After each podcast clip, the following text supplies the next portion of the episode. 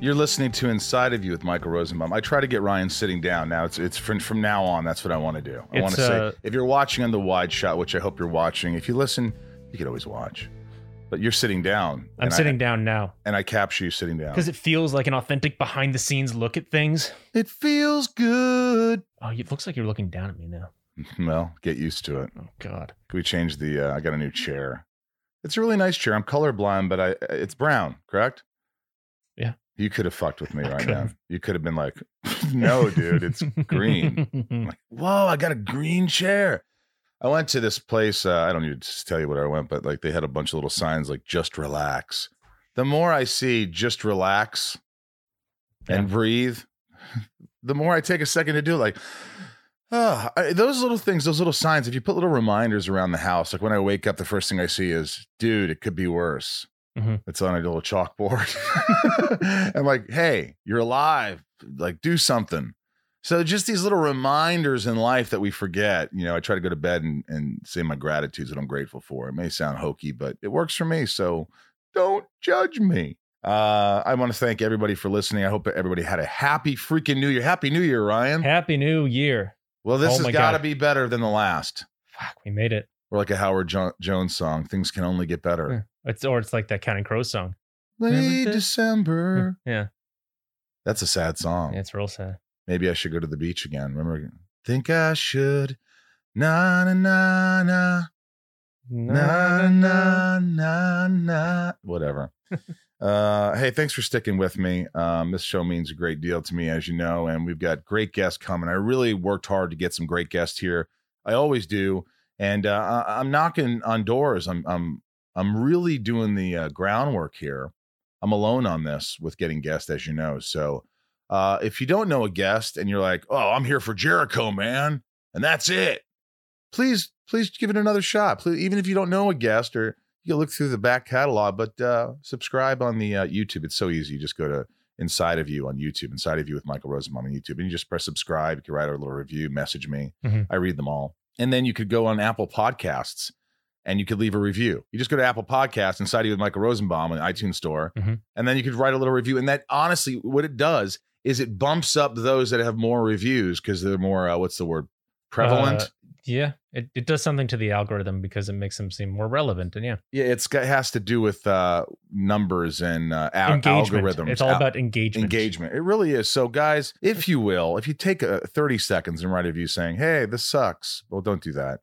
But you know, you could be like, but it helps with the "Hey, algorithm. this helps."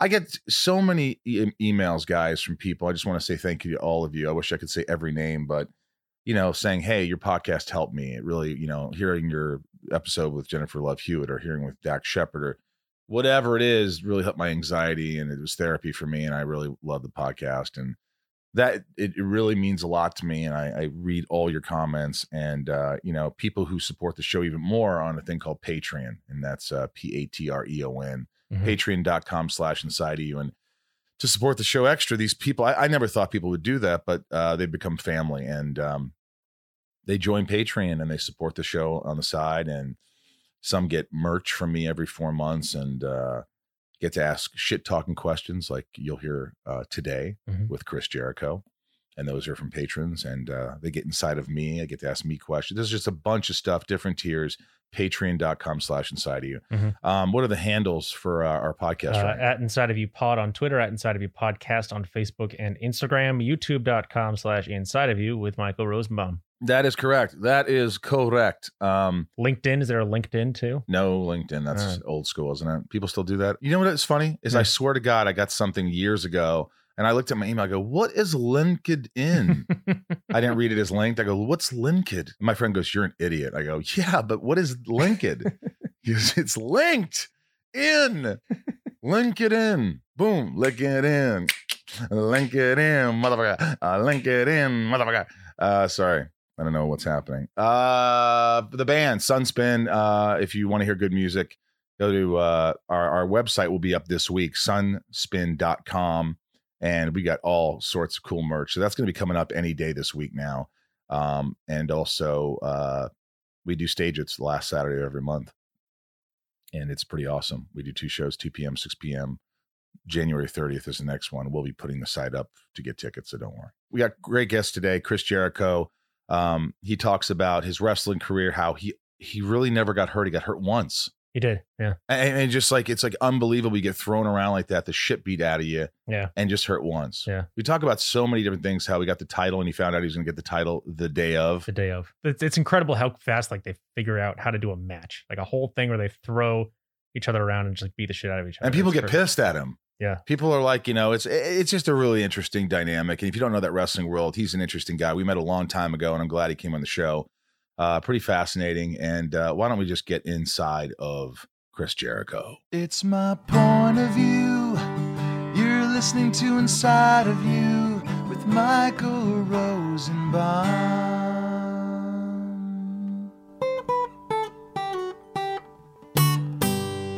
Inside of You with Michael Rosenbaum was not recorded in front of a live studio audience. You know what it is, man? Right away, because you're just a stud wrestler, I feel like saying, oh, fuck yeah, just to be cooler. That's what you should say. Just stud in general. And I'll say I'll I'll, I'll uh, match that fuck yeah and raise it with uh, seriously my all time favorite horror movie right behind you, right there, the thing. Check that out. Kurt Russell signed that son of a B. Oh, that's great, man. Right? That's the best. That's my favorite. That's one of the best. What's your favorite scene in the thing? At the end, let's just sit here a while, see what happens. Oh yeah, that's a great. Know, you don't know. For, you don't know, right? Like the way the thing wanted it planned was they would just die in the snow, and then you know, three months later, when someone comes to rescue them, they take over the entire world. So is that what's happening there? We don't know. That's true. Open ended, man. I love it when they're sitting there testing the blood, yeah. and that old guy's like, "Now, would one of you kindly get me the fuck out of here?" That's one yeah, of it's the best. such a killer movie, man. I love it. How are you? And where are you? Talk to you, man. I'm in uh, Tampa, Florida. You know, a couple wrestlers li- you know, live in uh, wrestlers live in Tampa, right?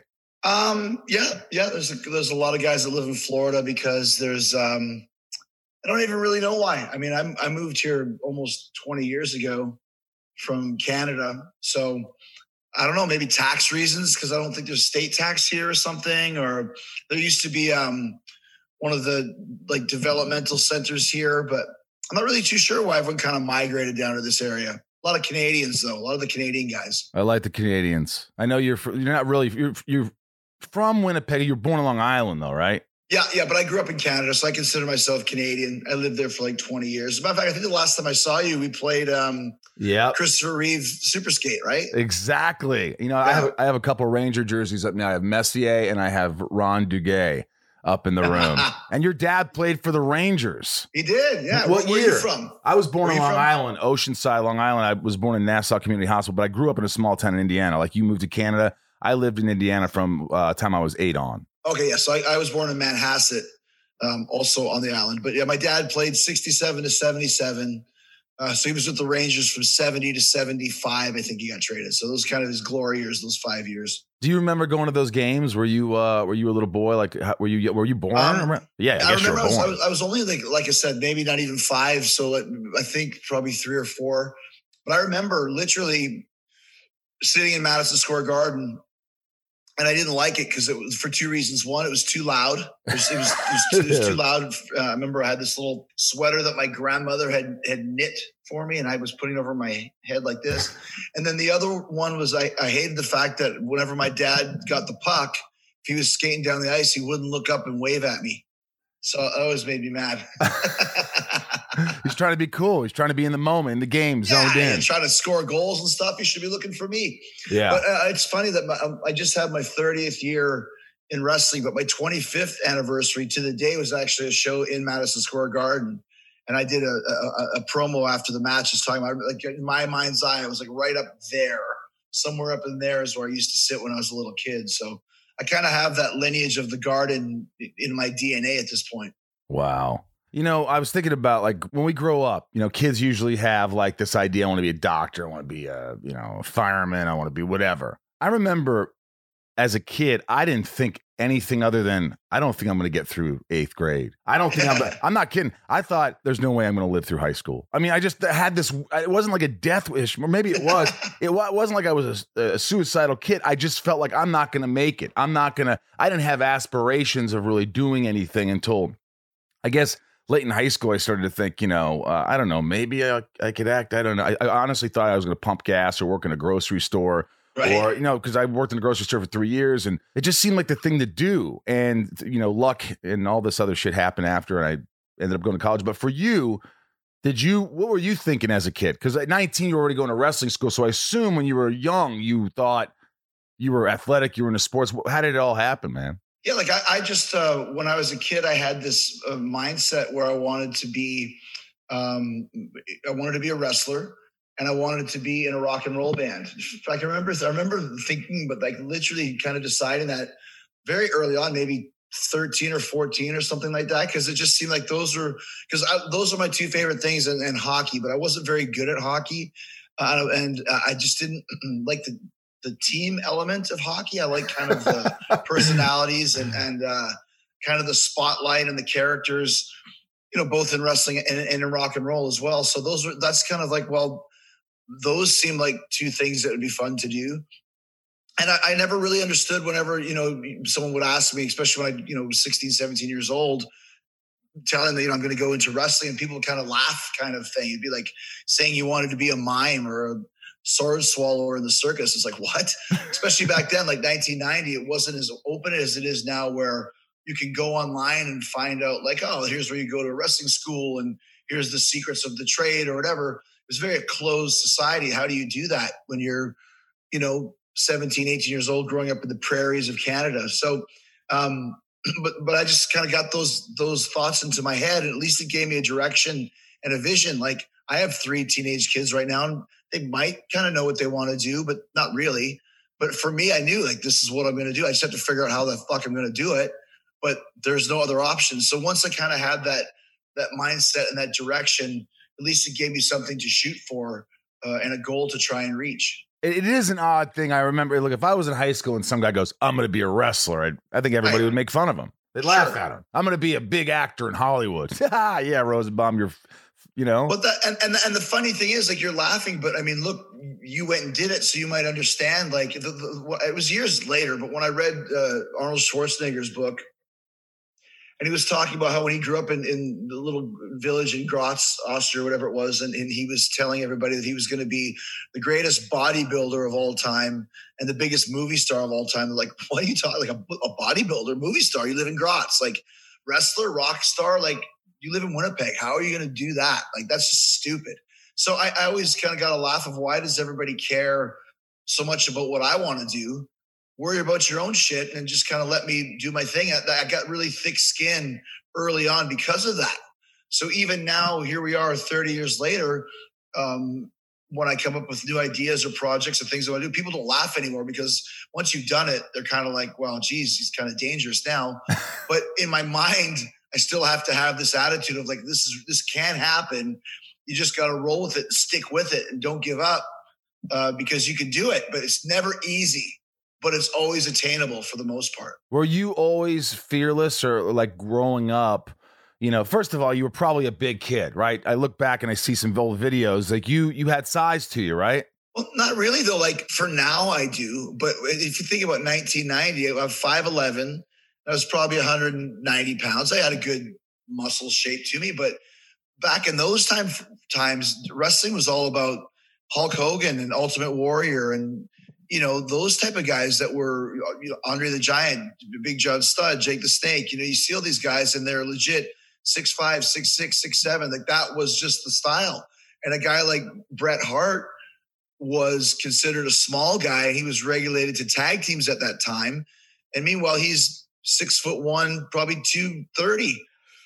So I wasn't I wasn't big for the time. I was actually very small for wrestling. Now I'm not because the business changed over the years to where smaller guys and more exciting wrestling and size doesn't matter as much now. But back then, you could be the drizzling shits, but if you were six foot eight, 300 pounds with you know jacked up, you would get a shot. Right. It's it's not like that anymore. So, uh, but that's when I realized when I first got it started, like I'll never be the biggest guy on the show, but I can work on having the biggest character, the biggest personality, and the biggest charisma, and kind of stick with that, which then enabled me to get a foothold.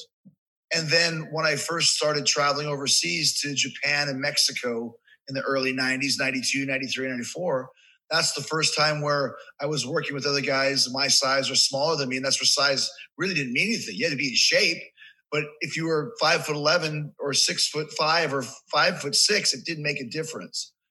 So all of that kind of uh, it was like it's kind of the journey to get to this point where you're you're learning and, and seeing these different styles and these different ways of doing things because you're able to do it around the world and see that wrestling's not just this. Wrestling is many things to many people, just like acting is, or music, or stand up comedy, or it's all about the talent that you have, not so much what your look is, because you can always fit into certain areas, but do you have the talent to be able to do that? You know? Were you a tough kid? Were you in, in like in high school? Like, could you back it up? I'm, a, I'm going to be a wrestler, and people look at you and you're like, you say it. Go ahead, say it.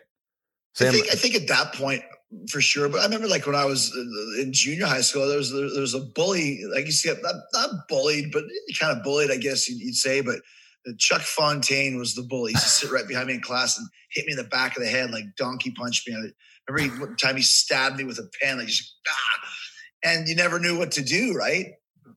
But then that's that could be one of the reasons why I did get into to, to, to lifting weights and and you know experimenting with that because once you put on a little bit of muscle you're, you're not as susceptible to having guys. And that was only a very short period of time. But I remember that, that never that never leaves you. I still remember that feeling of somebody taking advantage of you and just being an asshole for no reason. Like maybe that was one of the reasons why I said, well, I'm going to go lift some weights. You know, Charles Atlas in the back of the comic book where they kicked the sand in the kid's face and then he went and worked out and beat the guy up later. But, um, so yeah, I, I guess I was a, a tougher nose guy, but just coming from my environment, like I have a reputation in wrestling for for never getting injured, and that's the true story. Like never once. The only time I ever got injured, I broke my arm. Um, you can kind of see the scar there in '94, and I was out for seven weeks. But that's the only time I ever missed a match from an injury. In 2000, Jesus, whatever it's been, 722 matches, whatever the fuck I've had. Um, I've never got hurt, and I think a lot of that is just luck, but also natural toughness from growing up literally in the streets of Winnipeg. When I say streets, not from being in a gang, but when you're a kid, you've got nothing to do. You want to get out of your house. So you, we used to just go walk around. Like just go walk around the streets in minus 30 weather, steal a bottle of vodka from somebody's dad's liquor cabinet, just pass it back and forth. You're not wearing not wearing a toque because that's not cool. You don't want to cover your hair because you've been spending time on it. You know, and just walking, walk to McDonald's, go inside, grab a you know, a, a fucking McRib. apple turnover because that's all you can afford. Walk home. There's a, there's a Saturday night for you, man. So maybe that had a lot to do with it. We grew up kind of, you know, durable, hardy people. Maybe I don't know. Just it, it seemed like that background definitely added to the to the physical toughness and the mental toughness too. Did you ever uh, stand up to Chuck Fontaine? Did you ever do anything? Did you ever? I never did. If I saw him now, I'd probably run screaming in the opposite direction. But um, I've stood up to a lot of other much crazier and, and bigger guys now at this point in time. Uh, but never, I don't think I ever did. I think, I think Chuck is one of those guys who get sent away somewhere mm. very early on. He didn't make it to high school. I know that wherever, wherever he went was not our high school. He was, he was the, he was the, the terror of junior high. Uh, and then when we got to high school, he, he was gone. So if it was if he would have stayed in high school, I would have given him a thing or two. I would have given him a piece of my mind, Mike. I'll tell you that right it's now. A, I'll, t- I'll tell you, it's amazing when you do. St- it's very hard. It's easier said than done to stand up to people who pick on you. And I was always yeah. a really small kid. I was the smallest kid in my high school. I remember this guy Rich. Well, um, one time he uh, he knocked my books out of my hands. Um, right. And we're going. In, I'm going into health education. It was called health education. You know, you learn about the penis and the yeah. vagina and all that stuff. And then I remember the next day he walked by he was leaving that class and he saw me came over again and did it again. Right. and I remember for the next for that weekend i kept thinking i ran it over in my head what's going to happen? Here's what i'm going to do. And i know that you're not going to hit this guy you're not going to whatever. And i said you can't let this happen anymore. It's, it's bothering you so much you got to do something. Right. You can't report him you can't do this you can't be the you can't you just got to so i remember he came up and he and I held my books and he knocked him and one fell over and I just threw my books down to the ground. This big guy and I'm going, I don't know what happened, but I just said, "Hey motherfucker, you fucking do that again. I'm punching you in the face and you're bigger than me. You can kick my ass, but I don't care. I'm still going to hit you. Don't fucking do it again." And he didn't do it again. He just looked at That's me like, fuck. takes. He looked at me like, fuck you, whatever. He tried to play it cool, yeah. but he just left me alone. I don't know what it was. Maybe I just was like, It's You weird. learn- I I learned that you know even throughout life. You know, a lot of those types of guys, they don't want to get snapped up, snap, and they don't want to confront anybody. And, and most of them have never really been in, in a fight. So if you do challenge them, they'd rather just go pick on some other guy that's you know just as small that's not going to talk back, and that's Right. always. The best way to do it. I remember the one time with my high school bully, uh, Biff Tannen, I opened up the car door and I said, Hey, you, get your damn hands off of her. And that one worked too. oh yeah. hey Biff, get your damn. I had Crispin Glover on on the show. He was a he was a cool one. He was a he was a weird Oh, one. Crispin, yeah. Oh yeah, he's a good man. He's I'll tell you Unique cat, yeah. what a unique person. I mean, do you still have guys even to this day, uh, or during your career in a bar they see and they just go, "Oh, I'm gonna go say something. That's Chris Jericho. I'm gonna go do something." Not, not anymore. I mean that that that that that rarely ever happened because I'm I I don't give off that vibe at all. I'm not that guy, and and I don't ever hang out with those types of guys. And that was a very small, like I said, window of time. So um, that's that's rarely happened. I mean, a couple times, but rarely. And then nowadays, most people just come to say hi or Right. you know the best thing about going to the bar now is is that you never have to pay for a drink ever. You just walk in there and just like drink, drink, drink, drink. If if you choose to decide, you know, it's like I had a party the other day at my house. And I was like, I better go to the grocery store and buy some vodka. And it's like all everybody bought me for for present was vodka. So it's like I had seven bottles of vodka. Like, well, don't have to worry about buying any vodka for a while. At least I'm easy to buy for. yeah, exactly. But that's the best thing. You know, it's one of those things now. It's it's also different too. Is it changes the vibe, and you probably have experiment uh, experienced this because when was Smallville popular? 2000. 2001 to 10. Great. So you understand this. You understand this as much as I do. In 2001, if people, you know, wanted to get a picture with you, they had to commit and have a camera in their pocket or whatever. As that decade progressed, now suddenly every dude's got a fucking camera, right?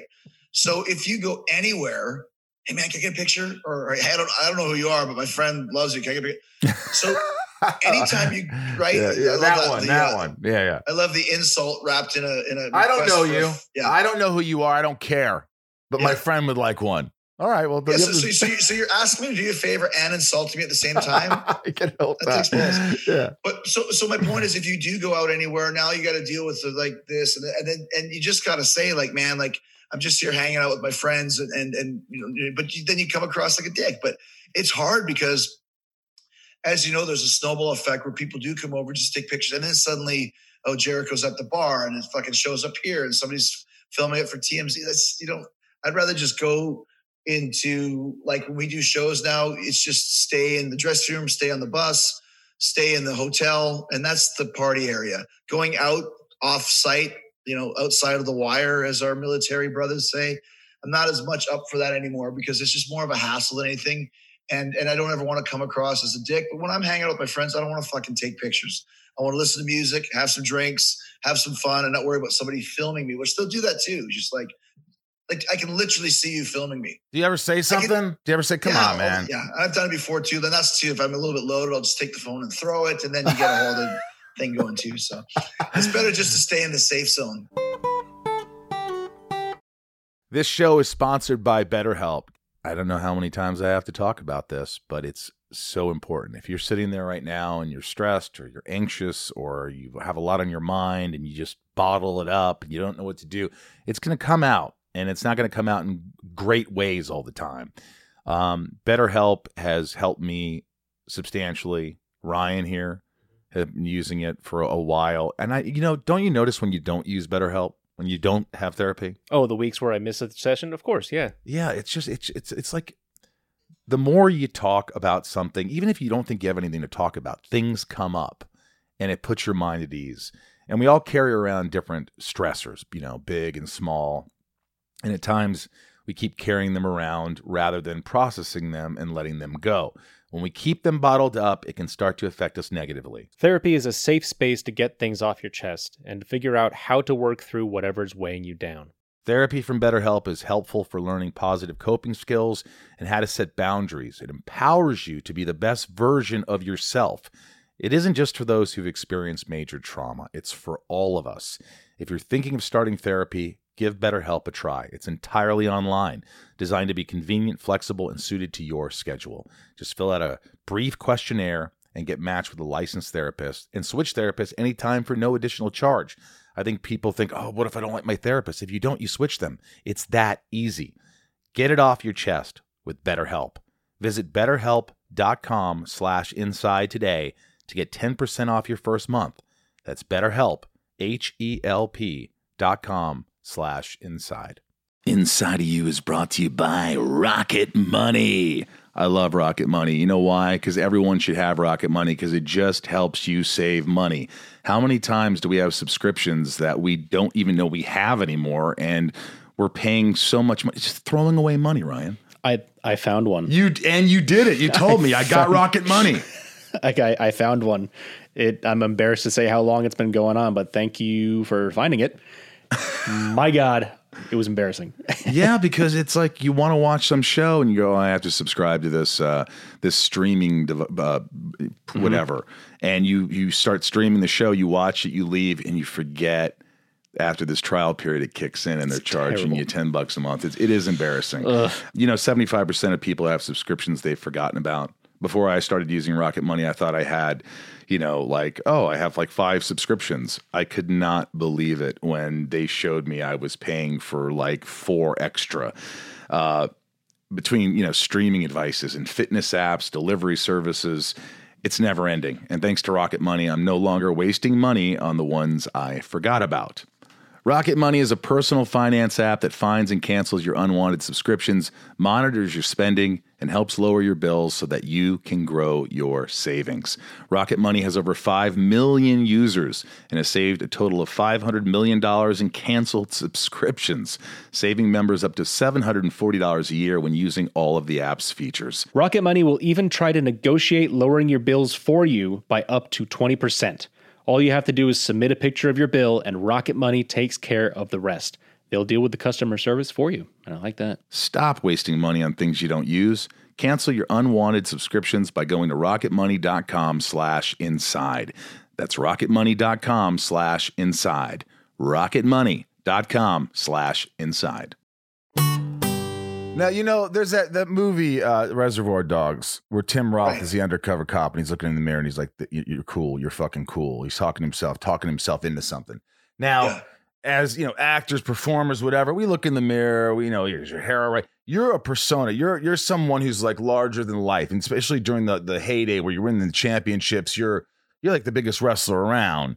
And do you did you did you look in the mirror and kind of like reenact what you're gonna sort of like prepare what you're gonna do? Like say, I'm Chris Jericho, and this is like some of the things you're almost like rehearse, like writing lines of what you're gonna say when the microphone's put in your face. Are you like preparing for that, or are Well, you impromptu or so a combination? here's the arc for that and that's actually a great question because so when i started in wwe um, the, the first couple probably the first six months or so i wrote all my own stuff because that's just how it was there's a famous uh, promo i did with the rock my, it was my big debut into wwe and i did this big long i interrupted the rock and, and it was a big thing in 1999 because he was super hot then too and there was no rehearsal there was no lines there was no script nothing so then as the WWE progressed, they started getting into they got they got a show on whatever the network was, Fox, whatever show, uh, whatever network Friends was on. So when they got their their major network show, SmackDown, we're gonna go head to head with Friends. We're gonna beat Friends. That's Vince's attitude, right?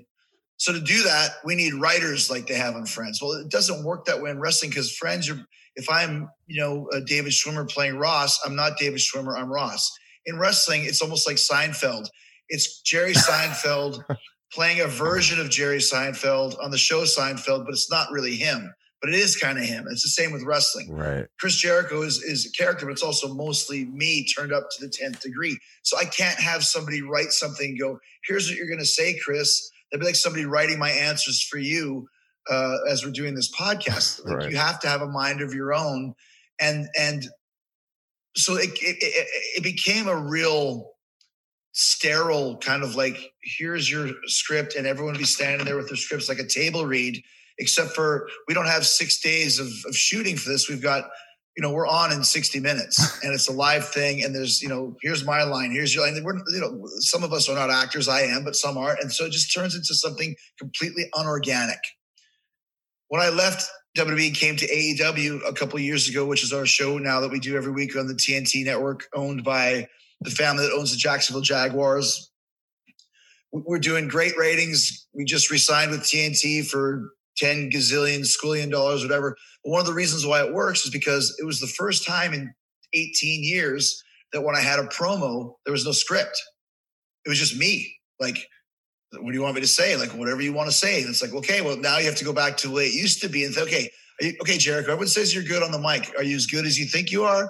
Are you as good as everybody else thinks you are? Because now you got to get out there and just say it off the top of your And boom, it was so easy. So our promos now are just off the top of our head, going through what we want to say. Yes, we have bullet points, but a lot of it happens on the fly. It's very similar to, you know, improv, being an improv performer. You know, if, if, if you've worked with the groundlings or Yeah. something, like when I worked with the groundlings, you follow each other's lead. You listen to what the crowd is doing. You go here. You know what the point that you're trying to make is, but it's never as regimented as saying, you say this, I say this, learn your lines. And it makes it so much more organic, so much more fun, and everybody gets a chance to really show their characters, which makes everybody more popular. Is there, is there something that you remember, one of your favorite things where it was impromptu, where you said it and you walked off going, that was genius. I was awesome. Like I really had it. I said, you know, you just felt like, I mean, there's some nights where you're like, ah, I, you know, I just, I, I wasn't into it, or you just, you kind of just let go. honestly, that happens like every night. Like if it, it, it's, when you get to not being a, a, a, a jerk, but you get to my level of experience, like you just go with the flow. I'm very good at being quick, and whether I mean, I remember we were in London one time, and they had these stupid glow sticks. They were selling as merchandise for for DX. They were green. They were greens. They green glow sticks that you at a rave. You know, you buy them, and they were I think they were ten pounds for a pair or something like that. And I was in the ring, and um, somehow uh, I don't know. I was talking. I was cutting. I was a bad guy. So typical promo. English people have bad teeth or whatever the hell I was saying. It was just it was a non televised show. And as I was in there talking, this thing comes by and it's a glow stick and it hit me right in the eye. And I was like, motherfucker. And then I was like, okay, you want to throw a glow stick? Come on. Who's going to hit me? Throw a glow stick. I dare you. Throw a glow stick. Throw a glow stick. Dude, there you can see on YouTube, there was like a blizzard of glow sticks, like a hundred glow sticks coming down. And I felt like, like a, like a, like a Jedi, like, I could, I was like, I could close my eyes and hit, but it was just this night of, of, of this rain down of glow sticks because of what happened on the fly. But I'm thinking afterwards, and I got in trouble, whatever. But I was laughing like these people just paid 10 bucks a stick. And there's like 150. That's they just they're literally taking their 10 bucks and they're so mad that they're throwing glow sticks at me. And I was just like, that's the true embracing of the moment. We did not plan to have a glow stick riot. I didn't even really know there was glow sticks there until I got hit in the face with one. So you could just ignore it or take advantage of it. Now I've got even more people booing and yelling because not only throwing objects at me, but then they realize we just fucking wasted 10 bucks, 10, 10 pounds of stick. So they got even more angry. So just little things like that where you take advantage of, of the exact, it's living in the moment. And that's another problem, Mike. If you have a script and something happens like that, if it's pounded in your head to never deviate from this script, you lose all those little moments that make things real. Yeah. If you don't really have a script, you can go with the flow. If somebody says A, you can say B. If someone says, you know, you can go whichever Yeah. way you want to go. And you like that. And That's the way you I like love to it. I thrive off it. I mean, you know, you, you say you never got hurt except for you broke your arm one time. Yes. It's baffling because, you know, now we know in the 80s, you know, you, I never thought things were kind of planned out and this and that. And even when they're planned out, you're dealing with huge wrestlers and strength and, and. Anybody who doesn't think wrestlers get hurt, like feel pain, getting slammed and flips your bodies, take a beating. I mean, anybody's seen the movie The Wrestler? By the way, was that uh, pretty accurate in a lot of ways? Yeah, I, I know a lot of guys like that. Yeah, there's um, you know, the guys that kind of work their way up and then work their way down, and and so yeah, it, it, that was a very. If, if anybody's watching this has seen the rest, it's very true to form, and there's guys out there like that that did headline Madison Square Garden that now have to go to the you know shitty little signings. You know, the guy with the colostomy bag or whatever it was. Like I, I there was a time when I was at those signings, and then you're like, holy smokes! Like I don't ever want to do this. And nothing against the guys that do that, but you do see that. You see it in everything. You see it in acting too, man. Oh, yeah. You know, there's always guys that like he was the big star of the biggest TV show in the world, and now he's working at Starbucks or whatever. I mean, it, it happens. It happens. It's life. people. But I just wanted to make sure it never happened to me. You know. Yeah, you know when when you but when you're, for instance, when you beat Stone Cold Steve Austin and The Rock, right? On the same night. Yes. How long do you guys have pr- to prepare these matches of what you're going to do to each other? How long do you have? I mean, I know that a lot of times when it's a ma- match, it's the night of, I'm going to do this to you, then you're going to do this, then I'm going to do this. I mean, how does how did that happen? And was there more preparation? Did you have to build up for that? Oh, you'll love this one. So uh, I found out that I was going to become the undisputed champion um, by beating The Rock and Steve Austin. It was The Rock first, Steve Austin second in the same night, which first time ever undisputed champion is a big thing. I, you would think, okay, you probably knew about this months ahead. You're planning for it. The shows are written and scripted to to to, to build to that point. Uh, no, not true. I found out, out about it that afternoon. We were in San Diego and I was at catering, and Vince McMahon was there uh, with the Undertaker, and they were talking where Vince knew I could hear him, but they weren't talking to me. And he said, "Hey Taker, you know how you know the business is going down the toilet? How Vince? We're putting the title on Jericho." Blah. And that's how I found out I was becoming the undisputed champion. Hang on a second. Hang on. He knew you were listening. yes. He did it on purpose. He was joking Yes. with you. Because that, yeah. So, and and what did you? What was your reaction? If you could remember the the feeling you had. Well, I mean, when at that point I'd been in the business for over 10 years, so you know how this business works. Like nothing is ever set in stone until you know, it's like being in a movie. If you have a great scene in a movie, I don't know what's like for you or you know, even uh, TV, whatever. I'm always really nervous when I watch back the scene. I just did the last Kevin Smith movie, Jay and Silent Bob reboot, and we had this wicked scene, but you never know what's he going to use. And I know he likes to film more than than necessary, just in case. And I'm watching, and the scene is great. But when I first saw it, I was so disappointed because a bunch of the cool stuff got edited out. Like I'm always so nervous, like, oh no, they edited that out. No. Right. So it's kind of the same in wrestling. You never know what's going to happen until it happens, and things can change. And and so I just took it in stride. Like my wife was like, "Why didn't you invite me? You should have told me." It's like I didn't know. I didn't know until like two hours before the show. How did you not know? Because that's just how the business is. Well, well, how long do you talk to the? You have to go to the Rock and talk to him. All right, this is what we're going to do. Yeah, we could put it together. We had great chemistry, so we could put together a match half an hour. Wouldn't take long, and maybe not even that long. Like there was just just- some guys are very like now in wrestling. I have another reputation of like if you have a match with Jericho, it's really easy to put together. Some guys will sit there for six hours and put shit together. Not me, dude. Twenty minutes, we got it. We're done. And then we think about it for a bit, come back and maybe put some other stuff and change a few things. But there's no reason to be there for six hours. There's nothing you can think of in six hours that you can't think of in 20 minutes if you have a little bit of preparation in your head about, okay, maybe this would work, maybe that would work. Let's try this, let's try that. boom boom, boom, boom, boom. Okay, let's take an hour, come back. Let's change this, let's add this, let's change that.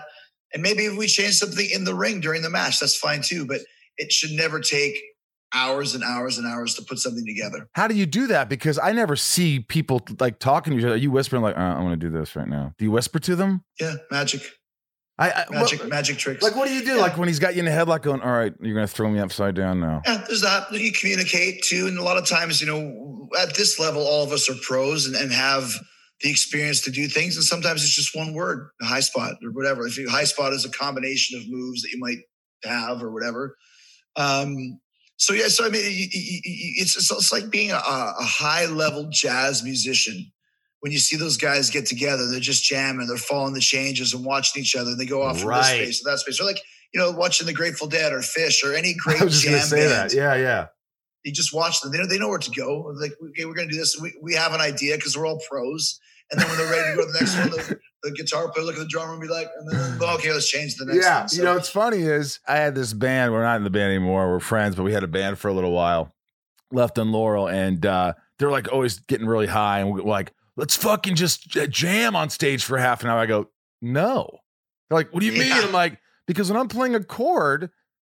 You don't know what I'm playing. Nobody knows what the fuck I'm doing except Rob, who's been playing his guitar his whole life. This is going to be terrible. Unless you guys want to play A for an hour. there's there's guys that think they can do that. You have to be pro enough to know that you got to be pro to be able to do that. So there's not there's like it's it's like I, I bring up improv comedy and There's nothing better than great improv comedy, and there's nothing worse than bad improv comedy. And it's the same with jamming on stage. It's the same with a wrestling match. Like when you have guys in that they're the best of their field, it's like the, the greatest. And these guys that don't really know what they're doing, Right. you can see the you know the proverbial boom mics in the shot. What's up, everyone? It's Reality Steve, your number one source for all things Bachelor Nation and reality TV. Every day, I'm giving you the behind the scenes juice and your info on all your Bachelor Nation stories and also interviewing some of your favorite reality stars. My name has been synonymous with spoilers, but I'm so much more than that. Give me a listen. The Reality Steve Podcast, part of the Believe Network. Just search B L E A V on YouTube or wherever you listen. But back to the uh, injury. This is where the whole point comes in. What if you're wrestling somebody and you know what you're doing, but they don't do the right thing? How how have you not gotten hurt, knock on wood, in 30 years, except for a broken arm? Because look, you say high up or whatever the hell you say, and the guy gives doesn't do exactly right or doesn't hear you right or something. That's ha- that has to have happened. Yeah, that, that happens sometimes. And more than more than anything, it just kind of leads to an awkward moment where you kind of just bump into each other, or you know, or, you know, it's very, very rare that it ends in injury. I mean, sometimes you can get a, a, a punch to the face or a kick to the head. I mean, that happens. That's just the way. That's the way it goes. I mean, but most of the time, if there's a mistake in the ring, it's just because somebody didn't quite understand or didn't hear something, and you might just kind of bump into each other or miss something or whatever it may be. It's, but you know, that's another thing too about wrestling. Wrestling will get dragged over the coals for something like that when it happens. But I watched, you know, Tampa Bay Bucks last night against the freaking uh, Fuck, I'm uh, so pissed. Giants or whatever. Ugh. And it's like you know, sometimes the quarterback will throw a ball and the, the guy goes this way instead of that way, and it just goes like, what the fuck happened there? Like that was a total screw up. But Right. in wrestling, when that happens, like, oh, it's a botch. He screwed up. In baseball, it's called an error. In football, it's called a bad throw. In wrestling, it's like crucifixion, you know, because wrestling is neither fish nor fowl. It's not a complete sport. It's not a complete show. It's a combination of the two. So it almost gets judged by different rules because of that. So when there's a mistake in wrestling, it's much more uh, by by, by wrestling fans, much more uh, uh, focused on than when you see a mistake in Right. uh, actual sports. Yeah, but so if like for instance, are there wrestlers out there, you included, if you get smacked in the face and you're not supposed to, go, motherfucker. Well, yeah, of course. I mean, that happens too. Obviously, we're all on the same page. There were there were times back in the early days where guys would want to go in there and you know take advantage, especially like in, in in other countries. If you were a foreign guy coming to work in Japan, maybe the, the Japanese guy that's there every every week, every month is, is angry that you're there to steal his spot and might want to give you a couple shots to the face, but you just give a few back, and it goes back to the bully rule that we said. Nobody wants to take a punch to the head, you know, so they'll just kind of back off. But I mean, you do you do get errant hits. It, it just happens. It's the way it is. It's it's it's not a big deal. I mean, if it happens two or three times in a match, then you might start, you know, sending a few messages back. But Right. it, it- a punch to the face or a kick to the head or, or whatever it may be, it happens. So you never And went you to can't- someone's room after the show and go, dude, what the fuck was that about? Yeah, no, that's rare. That doesn't That's have you. Have you heard about that? Someone comes in the rest, dressing That's room. more like I said. That's old school stuff for guys who get in fights after. For us at this level, there's no time for that shit. We're, we're working on national TV, right. you know, with a million dollar company, tens of million dollar company, whatever you might say. There's no room for for that bush league kind of stuff. So we're all pros. Were you always in high school wanting to, to play music? Were you always into music as well and thought, you know, Yeah. because you were. Yeah, I was I was way more into music than I ever was in wrestling as far as knowing like the the history and the trivia and all that sort of stuff. Like I I, I can talk music to the cows come home. Uh, wrestling trivia is a little bit different because I'm not quite as like I don't remember A and B, but I'll tell you, you know, who the second guitar player was on the first Iron Maiden record and you know how many songs he wrote on that. Who was on the album. bass player for Quiet Riot? Uh, Rudy Sarzo's It's the my most boy. one, yeah. My buddy. I love Rudy. Nicely, he's the nicest guy. guy. in the world. He would tell stories how he never really drank, and you know he'd be around all the big guys, and the, you know they'd feel uncomfortable. with it. So he he'd have a drink, but he'd just sit Yeah. there and sip it, or you know. That was an old school wrestling thing too. Even if you didn't drink, always have always have one in your hand. That way, everyone trusts you. You can't hang out with the boys and not have a drink because they think they're some kind of a spy or something. You know. But, but yeah, so yeah, I was always super into music, man. I still am to this day, and that's what like with Talk is Jericho with my podcast. When it was first kind of pitched to me, I'm like, it's great, but I'm, I'm not doing a wrestling show. Well, so well, you got to do. I'm like, I'll do some wrestling, but that would drive me crazy. It has to be a combination of all the things that I'm into, which is Acting, music, everything. yeah, everything. You know, we do paranormal and, and all that sort of stuff. Ooh, dude, So- we, I like all this shit. Paranormal, come on. I, Yeah. I just was watching the Amityville Horror and trying to tell my friends. I did this movie with Wes Craven, and he was like, "You know, it's all bullshit." The Amityville Horror. I go, "No, no, no." The guy killed his family, and then the Lutz family moves in, and then within a month, they have to get the hell out. They left everything in the house. They had no money, and they went to the other side of the country. You're telling me that something didn't happen in the house, and then and I just these conversations go on. Oh, and on. yeah. So oh yeah. Dude, I, I actually we did a signing in Vegas with, with, with my band Fozzy, and I might be getting the kid's name wrong, but I think it's Ronald. Ronald Lutz. Ronald. DeFeo. DeFeo Ron- DeFeo. was the yeah. one who killed his family in the original house, and then the family that moved in were the Lutzes, George Lutz. Yeah, so one of the Lutz kids. I can't remember what his name was. Oh yeah, actually- Michael. No, Michael no, Lutz. maybe, maybe I don't remember you. Grew up in the house and showed up at the signs like, "Hey man, my name's Michael Lutz, and uh, my family's the Amityville Horror." I was like, "What? Like, tell me some stories, man." You know, I had also uh, Andrea Perron, whose family was the family in The Conjuring. I went to her house in Winter Haven, Florida, to do a podcast, and she's like, "Oh yeah, this house is haunted too. It's, it's not the house, it's me." And I'm like, "Oh my gosh, I'm just gonna sit over here. I don't want, I don't want any of that shit rubbing off on me." And her weird dad the guy that's in the movie played by uh, Patrick Wilson, I think his name right. Patrick Wilson. Yep. So now he's older, obviously, because Andrea's probably 50 or 60. So her dad's, you know, 70, 80. And when she started talking, he was sitting in the kitchen. We were kind of in the living room. He was just sitting the whole time, kind of staring. And when she started talking about stuff that he didn't like, he'd start banging pots and pans together and like opening the fridge and like causing all these noises. And, and I was like, like, he's obviously not happy. So he's showing his displeasure by making kitchen noises. it was just creepy. Like, so I Oh. like I like that shit, and people appreciate that about me as well. So it's fun to kind of have all these different uh, interests and ideas and things that you want to talk about. Dude, have me on your show on Jericho. I would love to talk just. I'd love to. That's one of the reasons why we're doing this is to do the the repro- the uh, reciproc- Dude, I look. reciprocation. I mean, I'd lo- I'd talk to you about you know uh, my guest uh, recently was uh, Bruce Campbell. He's come on the show a couple times, and you know I'm just a big Fright Night fan, and th- I just love horror. So yeah, I could talk about horror Well, all dude, day. it's funny. I just did a um, two things. I just had for Halloween the top ten horror movies of all time, which I debated with a bunch of different people, um, which was great. And then I also just did the documentary In Search of Darkness 2, which is completely based on what your hat says. I love 80s horror. So that was killer as well to kind of host that and kind of all of the cellar dwellers and you know 973 evil and Amityville Horror 2 and like you name it, we have it on there. It was, it's actually pretty cool. what's your favorite horror movie of all time? On, don't say it yet. Like I said, the thing, the thing is The number thing one is number me. one. Yeah, What's number two? probably Halloween, the John Carpenter one-two punch. Really, you wouldn't put The Shining or Alien or or The Exorcist or The Omen before that? Um, I love the Omen and I love Omen 2. Those are both in my top 10. Um, I actually did a watch along with Kevin Smith of The Omen 2 because we're both obsessed with that movie. Because when we first saw it, we were the same age as, well, you two, you're the same age as, as, as I am almost. Yep. Like Damien was 12 and like, I was like, I'm 12. Like, this is crazy. Like, what if I knew this guy? And like, would I want to be friends with him or not? Because he goes to the prom and all the chicks are hanging out with him and he beats up the high school bully. And like, I might want to hang out with the Antichrist if I knew him. He knows like he knows how to party.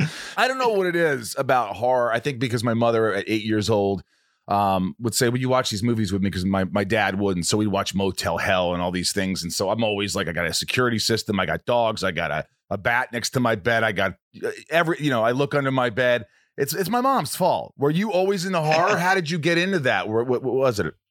Well, I remember when uh, when I, I uh, woke up when my parents went to the movies. They and they went and saw The Omens. This is probably like 1976. So I was five, and my mom was looking through my hair to For see the if she could find.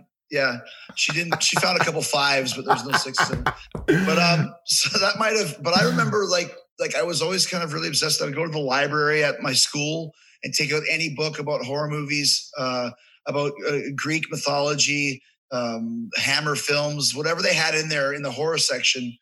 And so there was no. This is pre VCR. So there every Saturday night there'd be some horror movies on at late night. It just kind of was um, what they would have in Winnipeg. So my mom would let me watch it, but I would have to go to bed at ten thirty uh, at night and then wake up at, at midnight, an hour and a half later. She wouldn't let me stay up the whole way through, but Uh, if I could, if I could get up at midnight, I was allowed to go downstairs and watch horror movies. So that's kind of how I got into it. You see all those old school, like I said, Hammer films and the Universal films and, and, and all that sort of stuff. And then just kind of went from there. I just was always attracted to it and watched, you know, the 80s was kind of the advent of of movie stores and movie rental stores. So you could go to the horror section and just choose whatever you wanted. And we watched them all, like fucking all of them, man. You know what And that's upsets kind of me? what I started. my buddies, we all have a Zoom night, horror night every week. So That's we, we, you know, with the thing, so we, we're all, you know, usually they come over, but now obviously now people are spread out and everything. So we, we Zoom it, and we said, you know, let's watch the whole Friday the Thirteenth, all all ten. And I was like, Wow. fuck, I I, I don't want to do that. They're Yeah. just terrible, probably. I don't even remember. I mean, I remember. So we started watching. They were kind of fun in the beginning, and then I remember why they started getting bad. A, Yeah. they never showed the kills as much. You'd, you would Right. see somebody's head turn, but in the beginning, you saw like, oh wow, the axe, or the you had Tom Savini doing the makeup, Yeah. and it was just so cool, and they spent so much time on it, and maybe they cut a lot of shit uh, in the later ones, and then also, and it may sound chauvinistic, but like, I miss seeing boobies, Yeah. Oh yeah. And like even even, too. even there was a dong in there for anyone's taste, but like a dong, some boobs, some some gross stuff. It's just like, come on, let's have fun. And now it's like, oh my god, I barely saw a boob. This Yeah. sucks. They started they started losing it at six. Like four and five are actually really good because I just did the same thing. I watched this documentary called Return to Crystal Lake. yeah, I'm watching it now. I'm only on episode five, but or in the the fifth But yeah, because dude, it's like it's like five hours, hours. long. Yeah, I'm so- watching it, dude. Yeah, so I would watch half an hour a day, and you start hearing why. Like they started cutting down, uh, The- cracking down on them for the uh, for the violence and all that sort Yeah. of stuff, and cracking down on them for the sex. But and then it just started getting more and more ridiculous with you know Jason goes to space and all this stuff. But they have to do Friday the Thirteenth Part Thirteen. They have to. Like, they have to do it, and then it, just do that one, and maybe do like what they did with Halloween, where where you know three through eleven didn't happen, and this takes place right after two or something along those lines. But um, I, I would really like to see one more, but done really well, like like they've done with the Halloween movies. Yeah, I would like to say. I mean, you got to do if it's called Friday the Thirteenth, you got to have the thirteenth installment. Yeah. I think they went Yeah. through a lawsuit, and there's a whole bunch of shit going on. They so did. that's They yeah, did. that exactly. So that's what's going you'll, on. you'll hear all about that in the documentary with Sean Cunningham, and there's another producer involved, and it just kind of gets Steve Miner, I think- probably. yeah, exactly. Yeah, he directed uh, some small, Smallville episodes. He was a really nice guy, but you don't see him in the documentary. Wonder why. yeah, yeah, yeah, exactly, exactly. All right, here we go. Shit talking with Rosenbaum or uh, shit talking with Chris Jericho. Uh, this is fast, so throw them away. What's Lisa H? What's your favorite wrestling move, whether one of yours or someone else's? Uh, I love the Judas Effect, which is mine, and I always loved uh, the Rock Bottom. Lucas M, as a lifelong horror fan, I saw that you got to work on In Search of Darkness Part Two, as you talked about. How did you get involved with the project? Uh, they asked me because they know I'm a really big horror movie fan, and uh, they were looking for somebody to kind of be the figurehead of it, and that was me. Leanne P, you, you kind of answered this, but you, you've been a wrestler, had a band, different television shows, acted, all this stuff. Producer, which one do you enjoy the very most? I like when people ask me that because they say, well, if you only had to choose one, the thing is, I don't have to choose one because I do them both, and they're both amazing in different ways. Um, wrestling's, I've done it longer. I've been to the, to high, the highest of heights, but my band also has five top 30 singles now. So we're doing pretty good in that aspect as well. So they're both just a blast to be involved with. Fozzy, check him out. Mark A. Jericho, you made a career as an entertainment wrestler, actor, musician, dancer, game host. Is there any avenue left you haven't explored that you'd love to try? Um, I'm sure something will come up. I'd like to do more acting. That's always fun for me. Um, acting outside of the acting that I do on on, on AEW every week. So um, hopefully maybe some more of that probably. Dana asks, how do you feel about the older wrestlers that had so much success early on in their careers, which we talked about a little bit, and now have nothing but medical problems and no help from the companies that made them money? Yeah, that's that's a drag. That bothers me when guys, you know, can't even afford, uh, you know, to to go get a checkup or whatever it may be. There's, I think there's there should be some kind of more of a pension type thing, but wrestling's never been that way. There's no union either, which is very strange, but it's just the way it is. Is there a link or something somebody can go to or something that helps wrestlers who are retired or athletes? mo- most times they'll put up GoFundMe Right. pages. So if you guys are wrestling fans, always keep an eye on social media, and you'll see somebody needs, you know, some kind of a medical uh, uh, issue needs to be fixed, or something simple like the guy needs a, a, a new motor for his car, or whatever. It's just a lot of stuff like that. That those guys, like you mentioned, that were at the highest of heights, and then when it was over, they had nothing left. So. Um, I always try and keep an eye and try and help out when I can. Last question, Rozzy. Name something in your life that you have done that makes you proud. I think just the biggest thing for me is the fact that I was able to travel the world doing what I always wanted to do. You know, it's the old the old saying if if if you do something that you love, you'll never work a day in your life. And obviously it's a lot of work and it's a lot of sacrifice and a lot of, you know, blood, sweat and, and tears and beers. But um, I wouldn't want to do anything else. And I'll be 75 years old sitting in the back of a Starbucks busking if I have to because I'm an entertainer. I got to be in showbiz, baby. Well, listen, man, I can't wait to maybe get on the ice with you someday again. I can't wait Yeah. to come on on your podcast. And Yes, uh, sir. And, and where can they find the podcast? Uh, just everywhere, man. It's called Talk is Jericho, and it's it's uh, pretty pretty popular. So it's you know iTunes, Spotify, Apple Podcasts, all that sort of stuff. So we always have a good time with it. It's fun. Any uh, movies or anything else coming out? I just did Terrifier 2, which if you're a horror movie fan, Terrifier, yeah, there you go. Art the Clown, crazy. Oh, so Oh, I did yeah. that. And I did another with Kevin Smith called Kilroy was here, which is a horror anthology that I think he's still looking for a place to get the distribution, which I'm sure will be soon. During a pandemic, a finished, done Kevin Smith movie should be a, a no-brainer. So that one's in inspired by inspired by Styx. Kilroy. Yeah, Kilroy. exactly. Uh, my, Kilroy. my scene was called uh, Domo Arigato, Mr. Roboto. Maybe you've heard of it. yeah, maybe you've heard. Dude, this has been a real pleasure, man. I, I love talking to you. Yeah, And, uh, thanks for reaching out, and we'll do something on my show next. We'll find a topic and delve into it. I can't wait, man. Thanks for allowing me to be inside of you, young man. Thank you, brother. Appreciate it. All right, see you, bud. Take care. You too. He's th- these wrestlers are the kind of guys, Ryan, that I just you know I don't want to be in underwear with them because you know I their their bodies are a lot better than mine. I would look like String beans. oh yeah, string bean salad. uh, I would get destroyed, and uh, it scares me. It's like wow, these guys. I mean, they've been doing it their whole lives. I've interviewed Dave Bautista and Mhm. um, you know, and now Jericho, and uh, it's pretty fascinating. Um, Bautista's trying to get Paige on the podcast for me Oh, that'd be cool. and uh, somebody else as well. So I'm gonna have to hammer him on that. But thanks, Chris Jericho. It was really enlightening and fun. And guys, if you if you came here for Chris Jericho and you're still somehow listening, you know, like I said, subscribe, listen to the podcast, support it. Write in hello at inside of you podcast. No. Mhm. Hello at inside of you podcast.com. I do read the messages. I don't always send messages back because I wouldn't leave the house and I'd be online all day and that would be really sad. But I do read your messages and I thank you. Um, again, the handles, Ryan, for uh, the podcast. Uh, they are at Inside of You Pod on Twitter, at Inside of You Podcast on Instagram and Facebook, youtube.com slash Inside of You with Michael Rosenbaum. That's right. And if you want any cool merch, go to the Inside of You online store. Tons of great stuff, tumblers and autographs and old Lex Luthor pictures and sorority boys.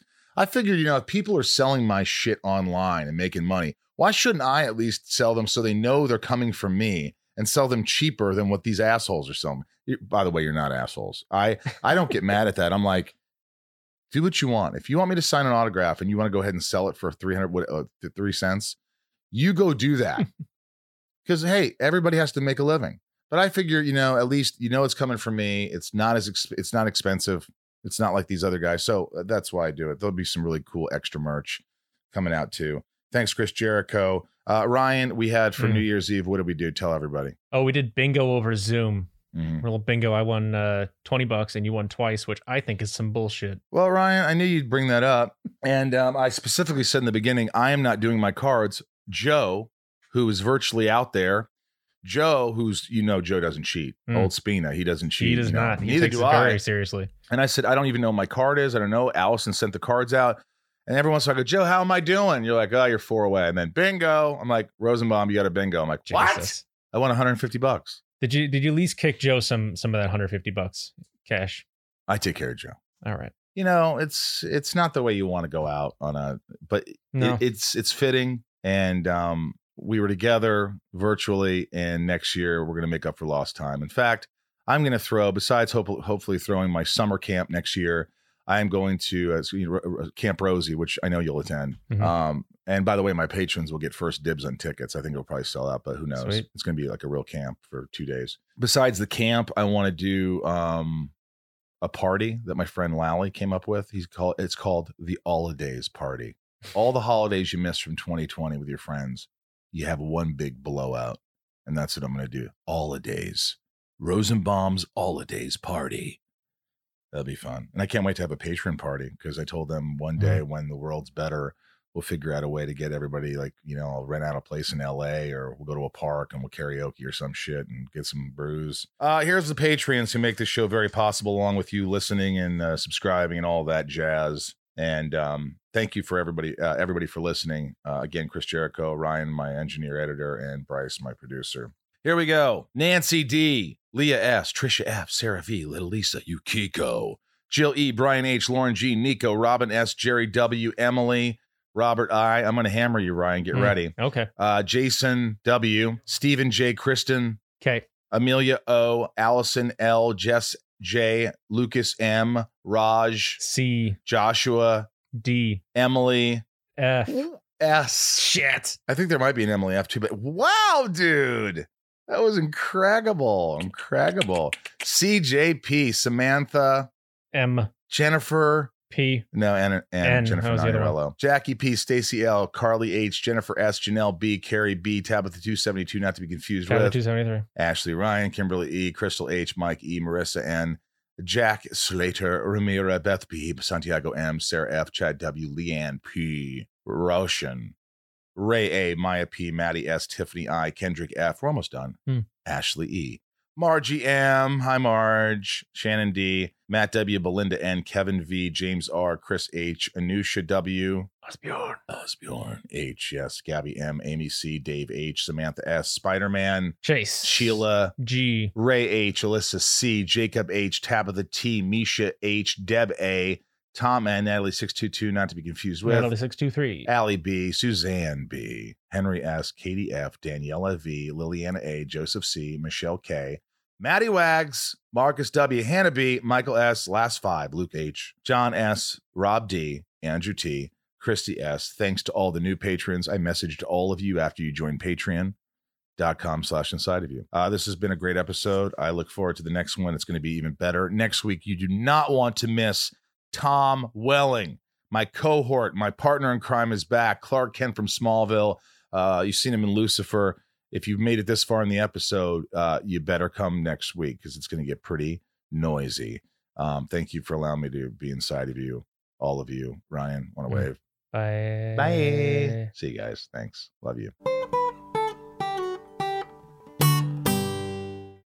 Welcome to Talkville, the ultimate Smallville rewatch podcast. Guest star Sarah Carter as Alicia Baker, although I didn't really work with her a lot. But Tom did, and they had some real big smoochy scenes. Yeah. Can we talk about that? Could there be any more sex? What was a three page makeout scene that just kept going? Good Lord, we get it.